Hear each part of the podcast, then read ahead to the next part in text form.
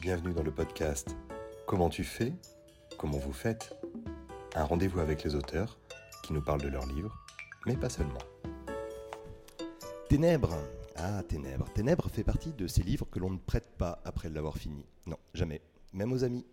Au contraire, on les encourage à l'acheter, à se le procurer parce qu'il faut l'avoir chez soi et ne pas le prêter. Ténèbres, c'est le premier roman de Paul Kavzak.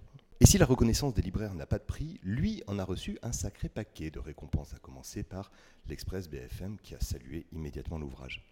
Euh, plus de 10 000 lecteurs conquis d'après les chiffres pour ce festival à Chambéry dédié au premier roman. Il fait partie des lauréats invités. Paul, bonjour. Bonjour. Heureux d'être euh, avec nous à Chambéry. Ah, très heureux. ouais. Je suis première fois à Chambéry, le soleil est là. On a un temps magnifique, Ouais. en effet. On est accueillis au théâtre euh, Cholin et je vous remercie de passer une petite demi-heure avec nous. Merci à, à vous. Alors, Paul, euh, attaquons une médias res. hein.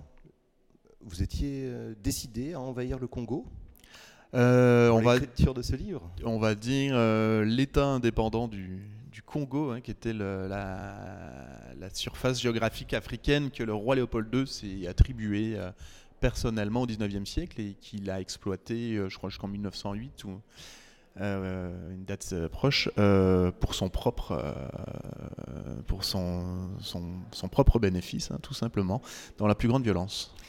Vous embarquez un géomètre, Pierre Claes, pour non pas une, mais deux expéditions afin de définir les frontières qui vont délimiter le Congo belge du Congo français.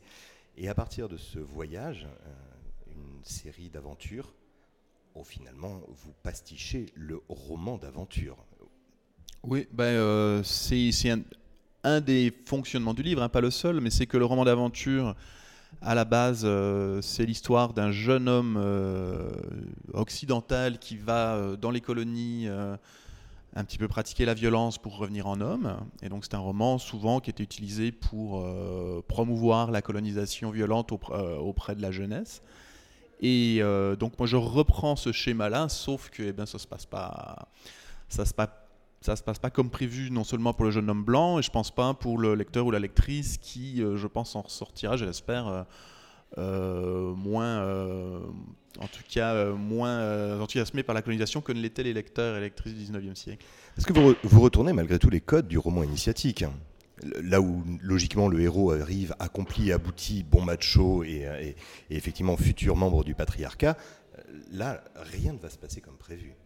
Le géomètre va se heurter à un- des résistances terribles finalement. Mm, Ben c'est ça, c'était un petit peu, je pense, essayer de marquer euh, cet écart, hein, qu'en fait que beaucoup ont dû vivre, je pense, entre lire des romans d'aventure et être, euh, on peut dire, quelqu'un du 19e ou du début 20e et être régulièrement exposé à la propagande coloniale, se dire, tiens, c'est chouette, je vais y aller, je m'engage dans les troupes, et puis arriver sur place et être confronté à une horreur, euh, une horreur encore inconnue pour, euh, certainement d'eux.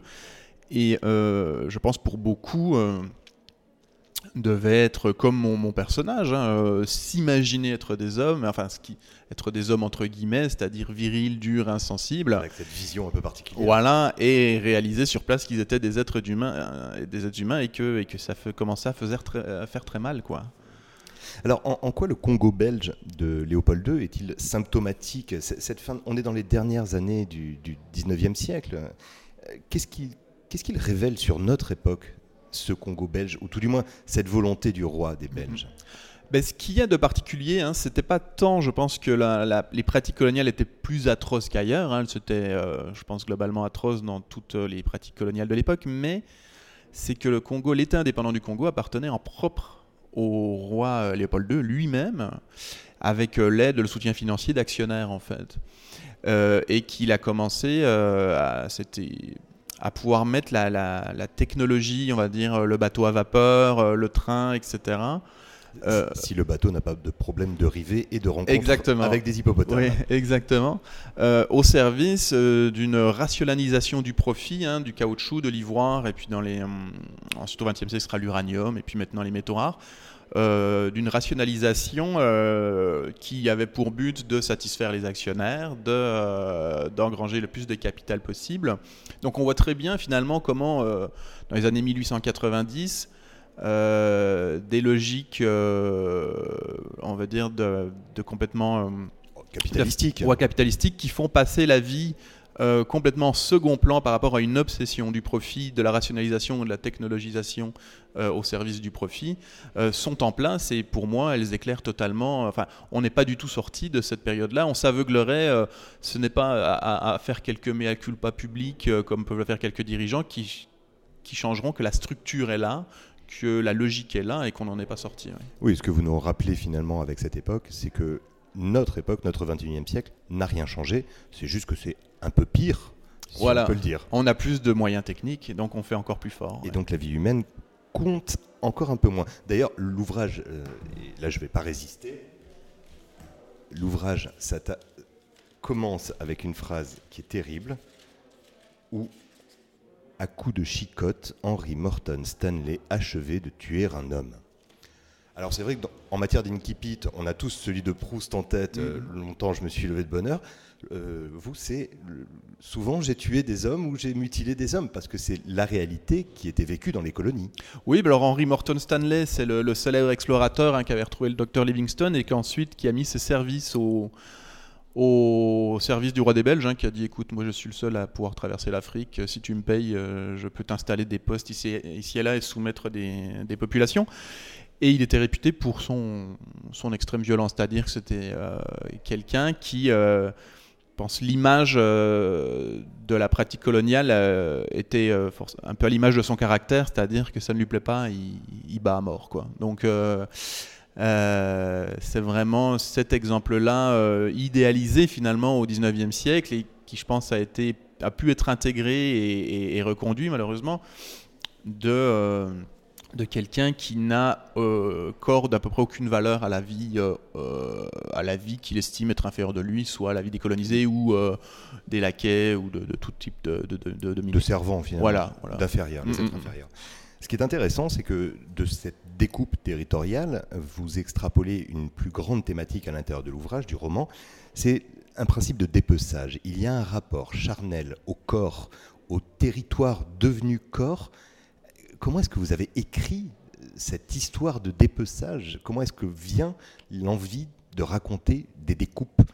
Je pense même à ce personnage qui est médecin, qui, ivre-mort, est capable à nouveau de pratiquer la médecine avec des opérations un peu sous le manteau, mm-hmm. en cachette.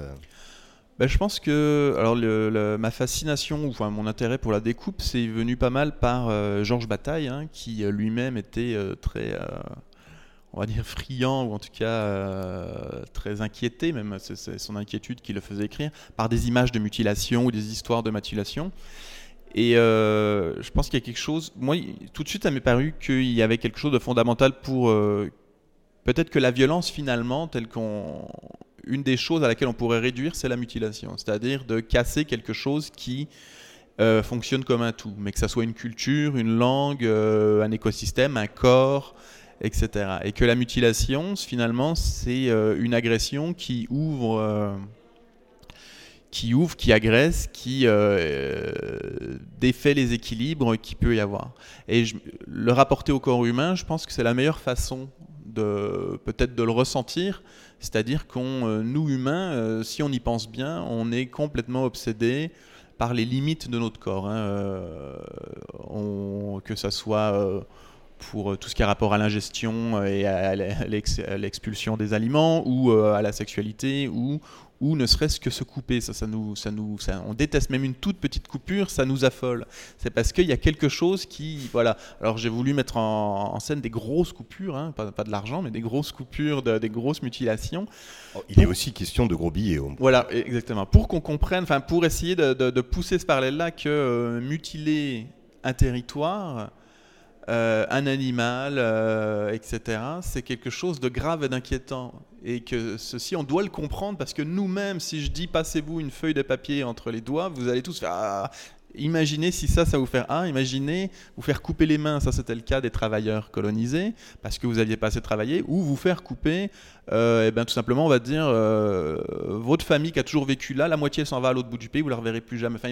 Et que ça, tout ça, finalement, c'est euh, ultra sensible, et que cette violence-là, c'est pour ça qu'on doit, enfin, c'est pour ça que fondamentalement on la refuse, c'est qu'on n'aime pas que ce qui est fermé soit ouvert sans sans discussion, consentement préalable. Voilà.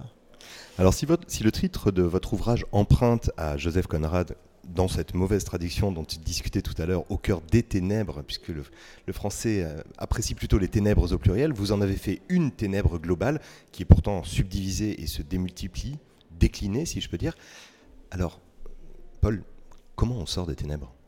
Ah, comment on sort des ténèbres? Euh, C'est une bonne question. Moi, j'y suis rentré, je suis allé loin, enfin de loin. J'ai emmené mes personnages loin au bout. Euh, il me semble que la, sortie la plus constructive et n'est pas celle que je mets de l'avant parce que je la laisse un petit peu, euh, comme je dis, hein, l'histoire décolonisée, euh, je la laisse, j'ai pas envie forcément plus de développer dessus. Moi, j'aborde l'histoire des colonisateurs. Euh, mais y a, on voit en arrière-fond durement des, révoltes africaines. des révoltes politiques, des révoltes telles qu'il y a pu y avoir, qui ont été matées sévèrement, mais qui, je pense comme beaucoup de révoltes, ont, ont toujours semé des graines pour l'avenir.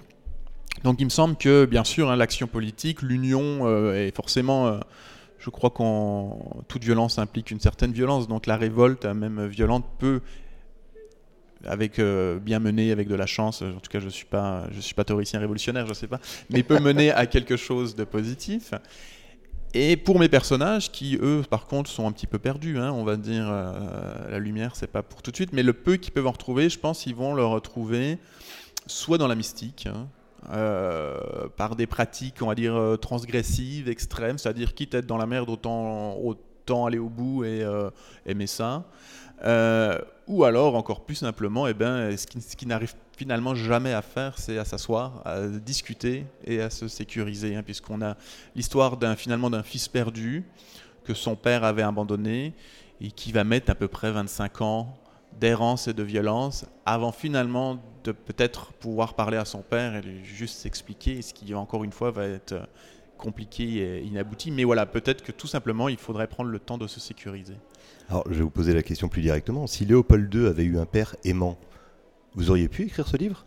Eh bien peut-être pas, parce que je me dis que s'il avait eu un père aimant euh, qui lui dise euh, écoute mon grand, euh, tu sais, je sais que tu es destiné à être roi, mais euh, tu as le droit d'exprimer tes sentiments, tu as le droit d'être toi-même, on, on, est ensemble, on, va parler, etc. Peut-être qu'il n'aurait pas eu cette tendance à mépriser absolument tout être humain autour de lui, pour, parce qu'il euh, il, était réputé pour être imbuvable, hein, Léopold II. Il a fait énormément de mal à ses enfants, par exemple, euh, dont je pense envoyer une ou deux de ses filles en, asile euh, psychiatrique, etc. Enfin, c'est une personne extrêmement, extrêmement toxique. Hein.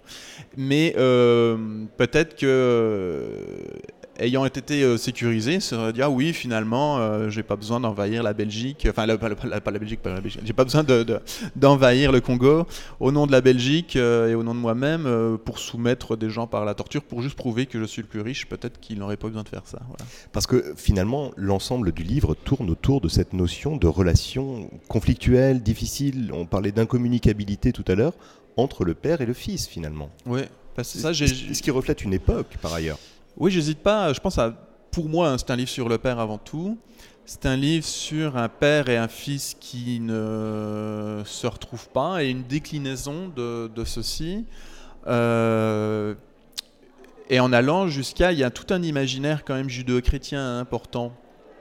Euh, et avec cette idée-là que peut-être que si, euh, voilà, si le, Dieu de l'Ancien Testament euh, était venu et avait dit, écoutez, euh, voilà, je suis violent, je m'excuse, je suis inquiet pour vous, je vous aime, on peut discuter, vous savez, je fais des erreurs, ou si ce même Dieu, Père de Jésus, avait dit à son fils, écoute, on arrête ça avant la croix parce que euh, je ça, suffit. As voilà, été je t'ai été bon dans le message d'amour. Je pense que tu as tout donné. Maintenant, il est temps. On va, on va, on va faire une grande réunion de famille avec, euh, avec les apôtres et tout ça, avec Ponce Pilate. On va l'inviter aussi. On va discuter.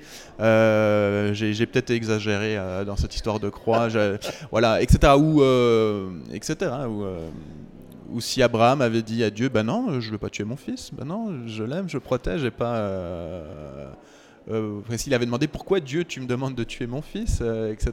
Et non pas ah oui tout de suite je le fais euh, sans problème. C'est l'un des marqueurs, l'un des dénominateurs de la violence finalement, cette absence de sécurité, cette, insécurité qui pousse à agir violemment, à vouloir découper des gens, des, territoires, à vouloir s'auto-mutiler ou se faire mutiler comme Pierre Claes qui au bout d'un moment parce qu'il y a un tatoueur chinois sur euh, ce navire avec lui, va demander à ce qu'on l'ouvre. C'est une sorte d'amour à cœur ouvert, si je peux dire. Mm. Oui, c'est ça. Je pense que c'est vraiment que ces hommes-là, que, je mets en scène dans un, finalement un patriarcat bon, très exacerbé au 19e siècle, dont on ne s'est pas du tout débarrassé pour autant, qui est euh, très sous-jacent et complètement même structurant euh, en France hein, et dans d'autres pays, que finalement ces hommes-là, qui sont des humains comme les autres, hein, euh, eh ben, ils, le vivent très mal, ce patriarcat qui les incite hein, à participer à la violence reconduite au nom de la grandeur de tel pays, de tel pays, au nom de la tradition, au nom de ci ils en reviennent, comme beaucoup d'humains, je pense, qu'on va Pierre Claes, comme beaucoup d'humains qui finalement on force à commettre la violence, à retourner la violence contre eux-mêmes. Je pense que c'est ça aussi, c'est-à-dire que le, geste de Pierre Claes qui va demander à être mutilé, dans, une pratique très spécifique d'ailleurs. Oui, dans une pratique de découpe chinoise, euh, alors que je romance un peu, mais qui existait. Il y avait de, c'était une technique de mise à mort en Chine jusqu'en 1905 où on, on prenait des gens qu'on mettait quand même sous l'effet d'opiacés assez puissants et on les découpait vivants sans les. Euh, vraiment, c'est très loin. Si vous regardez des images, euh, c'est assez impressionnant. Si vous n'aimez pas le sang, n'en regardez pas. C'était un véritable supplice. Oui, ça c'était un supplice. Mais moi, je, précisément, Pierre Claes va, dans mon livre, ça se retourne en, plaisir extatique. Euh, tel que Georges Bataille, lui, l'avait aussi conçu comme un plaisir extatique.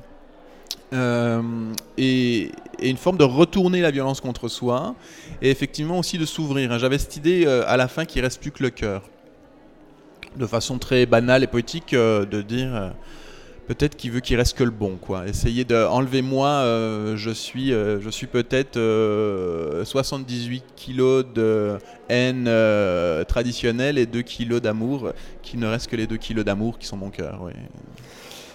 C'est peut-être là aussi que l'on entre dans un, tout autre concept, celui du réalisme magique. Alors on, en parlait tout à l'heure, le réalisme magique est une notion que vous n'avez pas spécialement recherchée, vous vouliez juste mettre de la fantaisie parce que, me disiez-vous, écrire sur le réel, c'est finalement un peu plus compliqué. Oui, c'est ça. Je ne me suis pas dit, tiens, je vais écrire un livre euh, réaliste magique. Euh, je voulais explorer de la découpe euh, avec des gens qui restent vivants, donc forcément déjà c'était plus facile avec de la magie. Que... Et de l'opium. Hein. Voilà, et de l'opium. Beaucoup, d'opium, hein, toujours. Un peu de magie, beaucoup d'opium, c'est ma, ma, recette.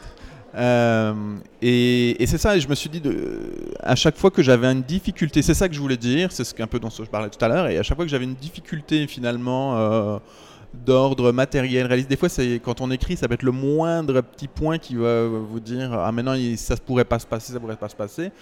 Et eh ben je me disais euh, à ce moment-là, stop, pause, le réel est aboli, le magique va marcher. Euh, un chien parle, un serpent est plus ou moins euh, capable de tendresse. On peut lire l'avenir. Tiens, par exemple, on peut lire l'avenir, ça va beaucoup nous arranger. Et quand l'obstacle est passé, on retourne sur le réel. Et ça, c'était assez pratique pour écrire. Et puis moi je pense que euh, on est tellement, euh, on a un réalisme, une conception du réel euh, qui nous tient tellement ficelé dans, la modernité, hein, on va dire, que ça fait pas mal de la remettre en cause. Hein. C'est-à-dire qu'il y a de la vérité dans le non réel. Voilà. On va conclure notamment avec les guest stars que vous avez invités, que vous avez confiés, euh, ayant partagé avec vous des études de lettres, pas en même temps tout à fait, mais des études de lettres. Il y a certains auteurs qu'on a fréquentés et qu'on a pu apprendre à haïr ou pas.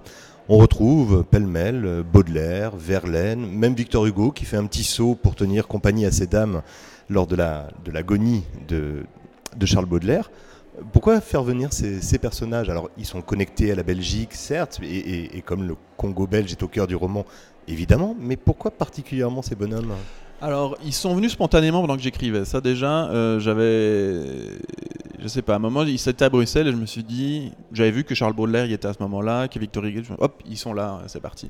Et ça, ça m'a. J'ai trouvé que c'était une bonne veine que je voulais développer. Et, s'ils se sont présentés spontanément, je pensais vraiment à un retour de bâton parce que. Euh, vous avez partagé la même expérience. Hein. Quand on fait des études de lettres en France, il faut les adorer, il faut les admirer. Ah Ce sont des demi-dieux. Euh, Voir les trois quarts. Ouais, ouais, ouais. Euh, Verlaine, bon, le fait qu'il battait son bébé, ça c'est rien du tout. Il a écrit des, il a écrit des, des, poèmes, alors que je trouve magnifique par ailleurs. Hein.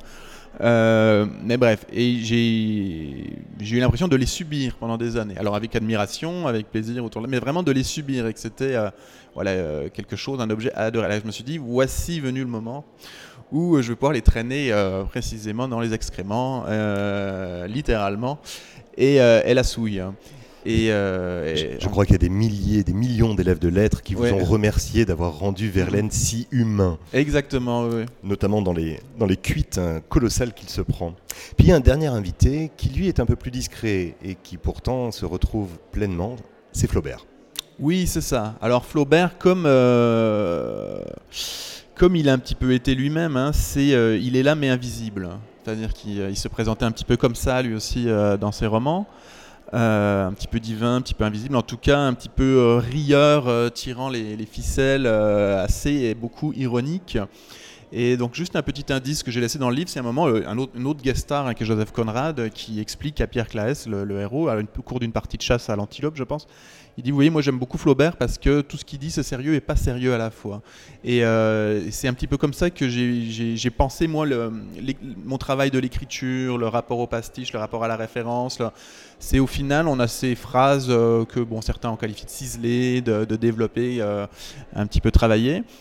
Mais euh, est-ce que ce serait pas finalement maquillé? Est-ce que ce serait pas des poncifs, des clichés? Est-ce que finalement il y aurait pas un peu de triche? Est-ce que finalement ce serait pas du vide tout ça? Est-ce qu'on serait pas un petit peu Il y a un, auteur hein, qui est très peu connu qui s'appelle Roger de la Forêt, qui a écrit un livre qui s'appelle Les figurants de la mort en 1939 et au début, il y a marqué de qui se moque-t-on? Et je trouve que c'est le meilleur, euh, le, meilleur début de livre, le meilleur épigraphe. Et, euh, et je pense que c'était un peu ça. C'est ça le message flaubérien. Quand on lit un livre, toujours euh, cette petite phrase de qui se moque-t-on?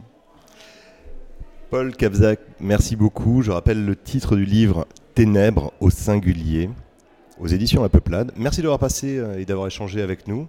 Bonne continuation. On attend, et ça, je, vous l'assure, on attend le prochain avec impatience. Vous avez un peu de temps.